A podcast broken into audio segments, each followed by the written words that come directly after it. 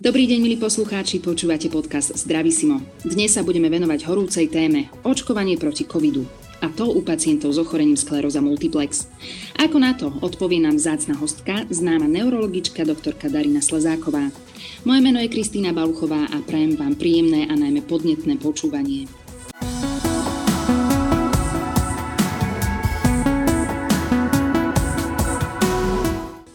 Dobré zdravie je silné zdravie a silné zdravie je zdravisimo. Zdá sa, že režisérom našich dní a plánov do budúcna je naďalej vírus COVID-19. Riešenie pandemickej situácie môže spočívať práve v očkovaní. Pacienti s diagnózou skleróza multiplex patria do rizikovej skupiny a mali by byť prednostne zaočkovaní.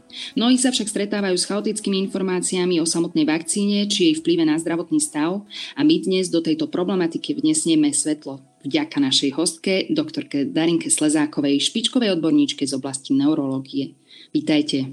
Dobrý deň, ďakujem pekne za pozvanie. Pani doktorka, ako ste začali nový rok? Nahrávame náš podcast na diálku, máme tu všelijaké reštrikcie, takže ten život zďaleka nie je taký, ako by sme si predstavovali. Ako sa vymávate?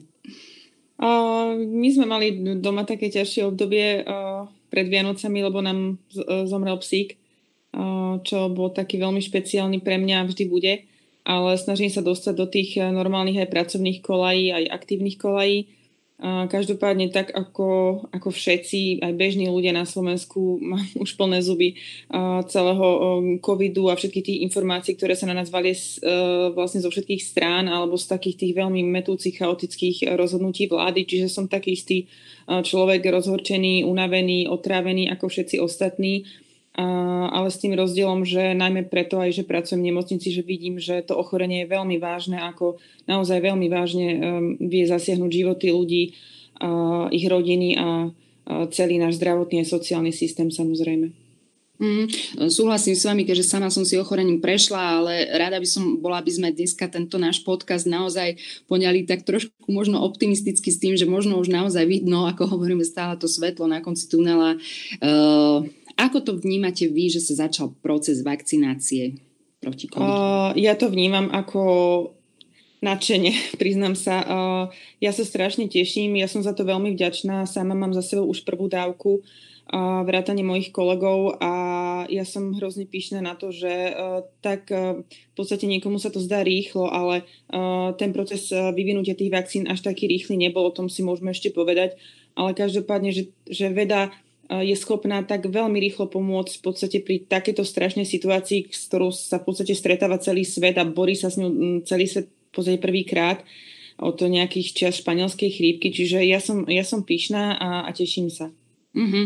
My budeme hovoriť e, o očkovaní pre pacientov s ochorením skleróza multiplex, takže možno na, na úvod hneď si dáme takú základnú otázku, či to odporúčate pacientom dať sa zaočkovať. Jednoznačne, jednoznačne to odporúčam e, chorým pacientom, našim, e, odporúčam bežnej všeobecnej populácii. Toto je jediná cesta, ako zastaviť tento vírus, pretože viem, že tie prvotné úvahy o premorovaní boli nesprávne, skutočne to stojí veľa ľudských životov a, a také očkovanie, ak sa zaočkuje naozaj okolo tých 60-65% populácie, tak vie zastaviť tento vírus a to je teda veľký rozdiel, že či zastavíme ten vírus s obeťami na životoch alebo bez. Poďme si povedať niečo viac o tej vakcíne. Čo je to vlastne zač? Ide o živú vakcínu? Závisí vakcinácia od druhu liečby alebo ako to je? Všeobecne k vakcínam u SM pacientov. E, naši pacienti môžu byť očkovaní alebo úplne bez problémov očkovaní neživými vakcínami, čo sa aj štandardne dávajú napríklad proti chrípke, e, proti tetanu, hepatitíde. No a vlastne našťastie tento, táto vakcína proti koronavírusu alebo proti teda infekcii SARS-CoV-2 je neživá. Je to mRNA vakcína, aj všetky tie vakcíny, ktoré vlastne budú dostupné u nás, budú mRNA, čiže neživé vakcíny. To znamená, že nemôžu vám spôsobiť nejakú infekciu alebo, alebo nejaké zhoršenie stavu. Tie vakcíny sú vysoko účinné, vysoko bezpečné a jednoznačne ich doporučujeme našim pacientom ako a zopakujem aj všeobecnej populácii z hľadiska toho premorovania, vytvorenia kolektívnej imunity takýmto kvázi bezpečným spôsobom. Pani doktorka, my sa stretávame s rôznymi konšpiráciami žiaľ o tom, že tá vakcína môže obsahovať nejaké škodlivé látky. Ako to vy vnímate? Naozaj chceme uistiť e, našich pacientov, aby mhm. sa cítili dobre a bezpečne. Čo si o to myslíte?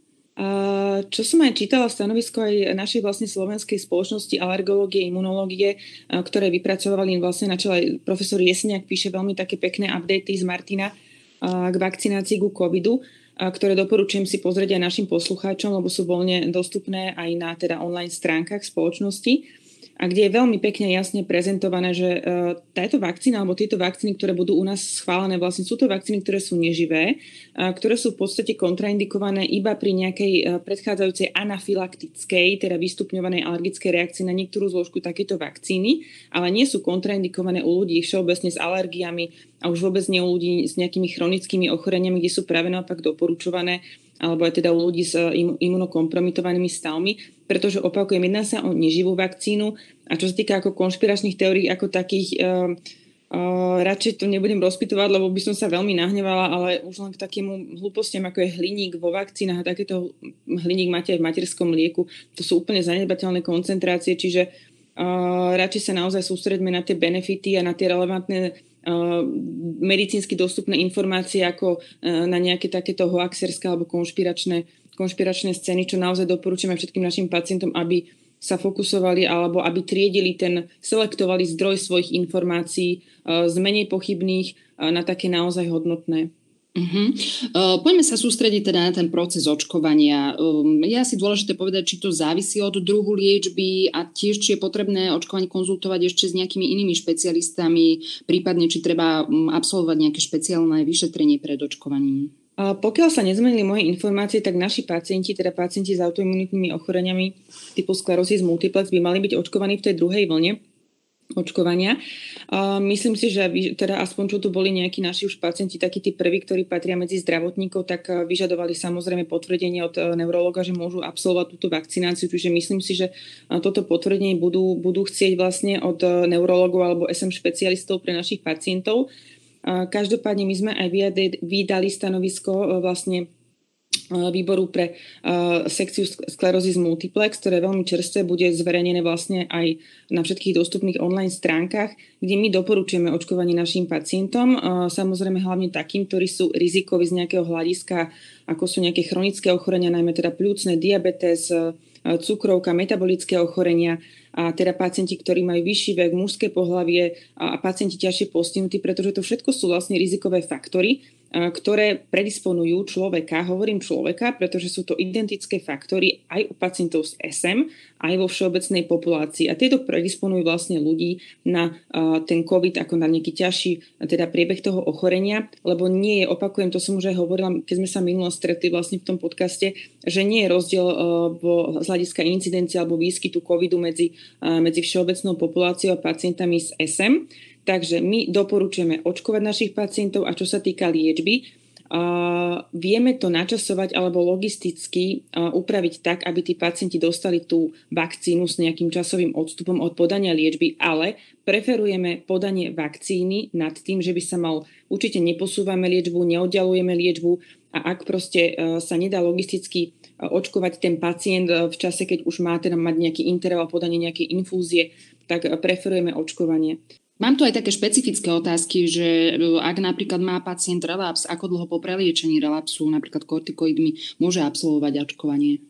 Pacient môže, mal by byť očkovaný v stabilnej fáze ochorenia, čiže určite niekedy má nejaký relaps alebo nejaké infekčné zápalové ochorenie do toho, čiže ten odstup od e, vlastne preliečenia je asi 4 až 6 týždňov, kedy môže byť očkovaný.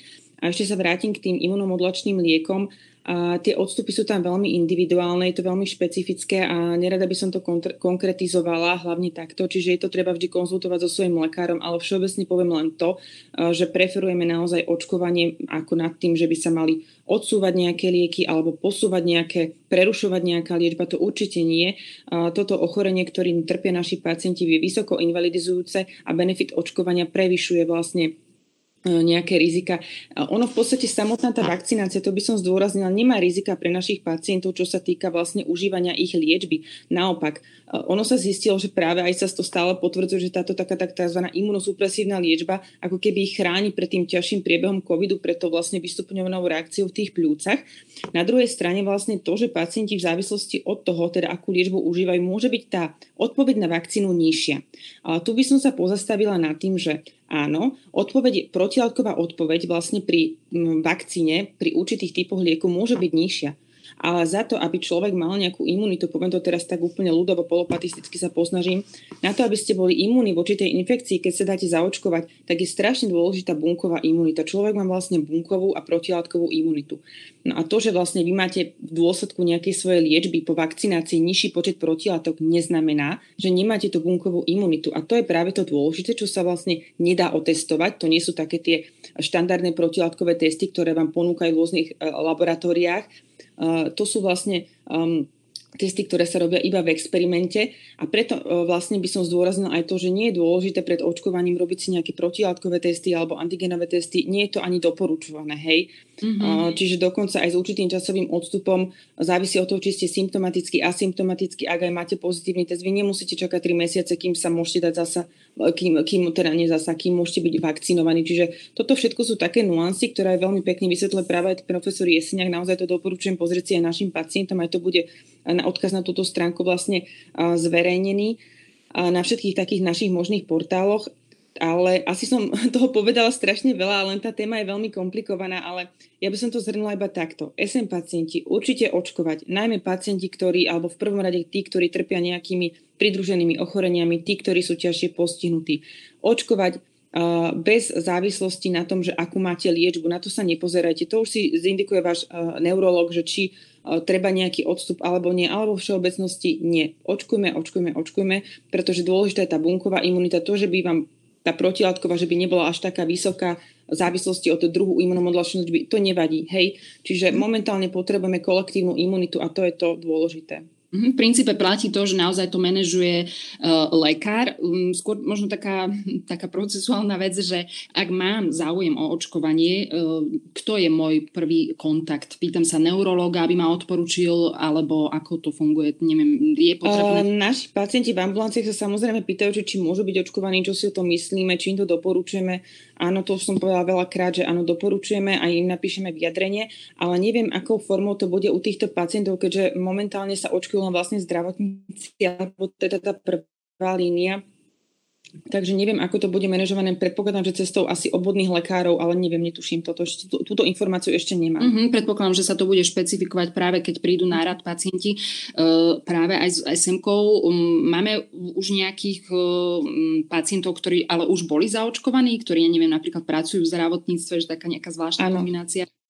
Áno, áno, máme takýchto zaočkovaných presne, ktorí sú zdravotníci, písali sme aj teda vyjadrenie a pokiaľ viem, tak uh, aj vo všeobecnosti, ako čo sme pozerali aj data alebo z iných krajín alebo informácie, tak po tej prvej dávke absolútne žiadne reakcie, naozaj, že bolesť v mieste v píchu, uh, naozaj nečakajme nič dramatické. Možno po tej druhej dávke budú možno viac také chrípkové prejavy, ale nemyslím si, že to je niečo, čo sa nedá zvládnuť, tak ako sa dávajú ľudia očkovať bežne proti chrípke. Takže je to úplne porovnateľné. Mm, tak to ste trošku aj zodpovedali na to, že čo človek môže očakávať po takom očkovaní. Ešte sa mi podsúva taká otázka, že čo ak som už prekonal COVID, aj tak sa mám dať zaočkovať? Určite áno, pretože tá imunita po prekonaní koronavírusu a po zaočkovaní je úplne iná. Tá, tá vakcína vám ponúka úplne silnejšiu imunitnú odpoveď. Áno, vedci ešte nevedia presne povedať, že ako dlho bude trvať, ale vedia povedať to, že to je účinnejšie, ako vlastne keď len prekonáte ten, ten koronavírus. Ono je to veľmi také diskutabilné, hlavne u tých pacientov, ktorí mali asymptomatický a mierny priebeh, dochádza veľmi často k reinfekciám. Mm-hmm. Čiže určite, určite sa treba dať očkovať a vravím, to som už aj spomínala, nemusí, nemusíte čakať 3 mesiace ako boli tie prvotné doporučenia, ale myslím, že takto aj publikoval profesor, že tam bolo 7 dní, ak teda je pacient asymptomaticky 7 dní vlastne od ukončenia izolácie alebo potom 14 dní od ukončenia vlastne karantény alebo izolácie u pacienta, ktorý bol aj symptomatický. Čiže je to individuálne posudzované, ale vravím, určite netreba čakať 3 mesiace, lebo niektorí tie protilátky majú, niektorí ich nemajú, niektorých majú vysoké, ale hlavne dôležité je tá bunková imunita. A keďže táto vakcína indukuje aj bunkovú imunitu, aj protilátkovú, tak jednoznačne jediná cesta. Uh-huh. Ak mám nejaké obavy, na koho by som sa mohla obrátiť? Určite na svojho neurologa, určite na svojho neurologa. Uh, áno, sú aj tie rôzne pacientské portály. Um, opäť by som zdôraznila najmä um, portál spolumôžeme.sk, ktorý je nezávislým portálom, ktorý združuje informácie pre, a kvalitné informácie pre pacientov s roztrúsenou sklerózou a je prepojený napríklad aj so Slovenským zväzom sklerózy multiplex. Tam som teraz aj Vlastne sme poslali stanovisko výboru, ktoré som už spomínala, ktoré bude zverejnené a verím vlastne, že v, kombinácii s týmto podcastom poskytne pacientom potrebné informácie, ktoré sa môžu už doľadiť cestou tých svojich neurologov, že sa potrebujú ešte dať čo popýtať. Tí neurologovia najmä v tejto situácii by im mali poskytnúť informácie, ktoré oni potrebujú mať tí pacienti. Hej, potrebujú ubezpečiť, že, že takto to je a môžem to takto spraviť. My tiež dávame do pozornosti stránku smassistent.sk, kde nájdu pacienti aktuálne informácie, ktoré sa týkajú manažmentu liečby SMK a tiež určite nejaké aktuality, ktoré by ich mohli zaujať. Možno taká posledná otázka, že čo by sme mohli ešte urobiť, aby sme sa chránili nejaké odporúčania. Hovorili sme si, ako sa chrániť pred konšpiračnými či poškodzujúcimi informáciami, to, to už vieme, mm-hmm. ale čo ešte môžeme urobiť, aby sme boli zdravší, ak sa to dá? Uh, problém je ten, že teraz je možno taká zima, že ľudí to veľmi neláka von. Uh, ja som určite za veľa, veľa pohybu, ak to je možno tých pacientov, ktorí sú mobilní, naozaj uh, choďte von. No a včera napríklad, poviem taký živý príklad, ten únavový syndrom je veľmi taký obťažujúci pre ten únavový syndrom. Veľa pacientov nechce, nechce ísť von, no, nechce ísť na prechádzku a nechcú vykonávať nejaké aktivity, lebo majú pocit, že to nezvládnu. Lenže tým pravidelným cvičením, tou pravidelnosťou toho opakovania tá únava sa naozaj zmierni a preto apelujem na tých pacientov, ktorí, ktorí sú mobilní a ktorí naozaj nie sú na tom invalidnom vozičku alebo používajú barlu, môžete skúšať Nordic Walking, proste čokoľvek, len choďte von, buďte veľa vonku, užívajte vitamín D, C, probiotika, ryby, olej a snažte sa vyvarovať nadmernému množstvu negatívnych informácií, ktoré z nás ide z každej strany a redukujte ich len na to nevyhnutné. A naozaj si nájdete alebo zamerajte sa na iné aktivity, či už sú to e, knihy, pes, e, rodina, e, začnite malovať čokoľvek, len prosím vás, nepozerajte v takej veľkej miere správy a a nerozčulujte sa nad, nad tým, čo všetko je publikované. Ďakujeme veľmi pekne pani doktorka za zhrnutie, za odporúčania, za všetky informácie. Nech sa vám darí. Ďakujem veľmi pekne, príjemné popoludne ešte. Milí poslucháči, odborné zhrnutie máme za sebou a verím, že očkovanie čo skoro pred sebou. Naše dnešné Zdravisimo sa končí. Ďakujeme za informácie pani doktorke Darinke Slezákovej a vám, milí poslucháči, ďakujeme za pozornosť. Náš rozhovor nájdete aj v Spotify a ďalších podcastových aplikáciách. Budeme radi, ak naše Zdravisimo odporúčite aj svojim známym a sledovať nás môžete aj na facebookovej stránke Zdravisimo podcasty o zdraví. Prajme vám šťastný, nový a najmä bezcovidový rok.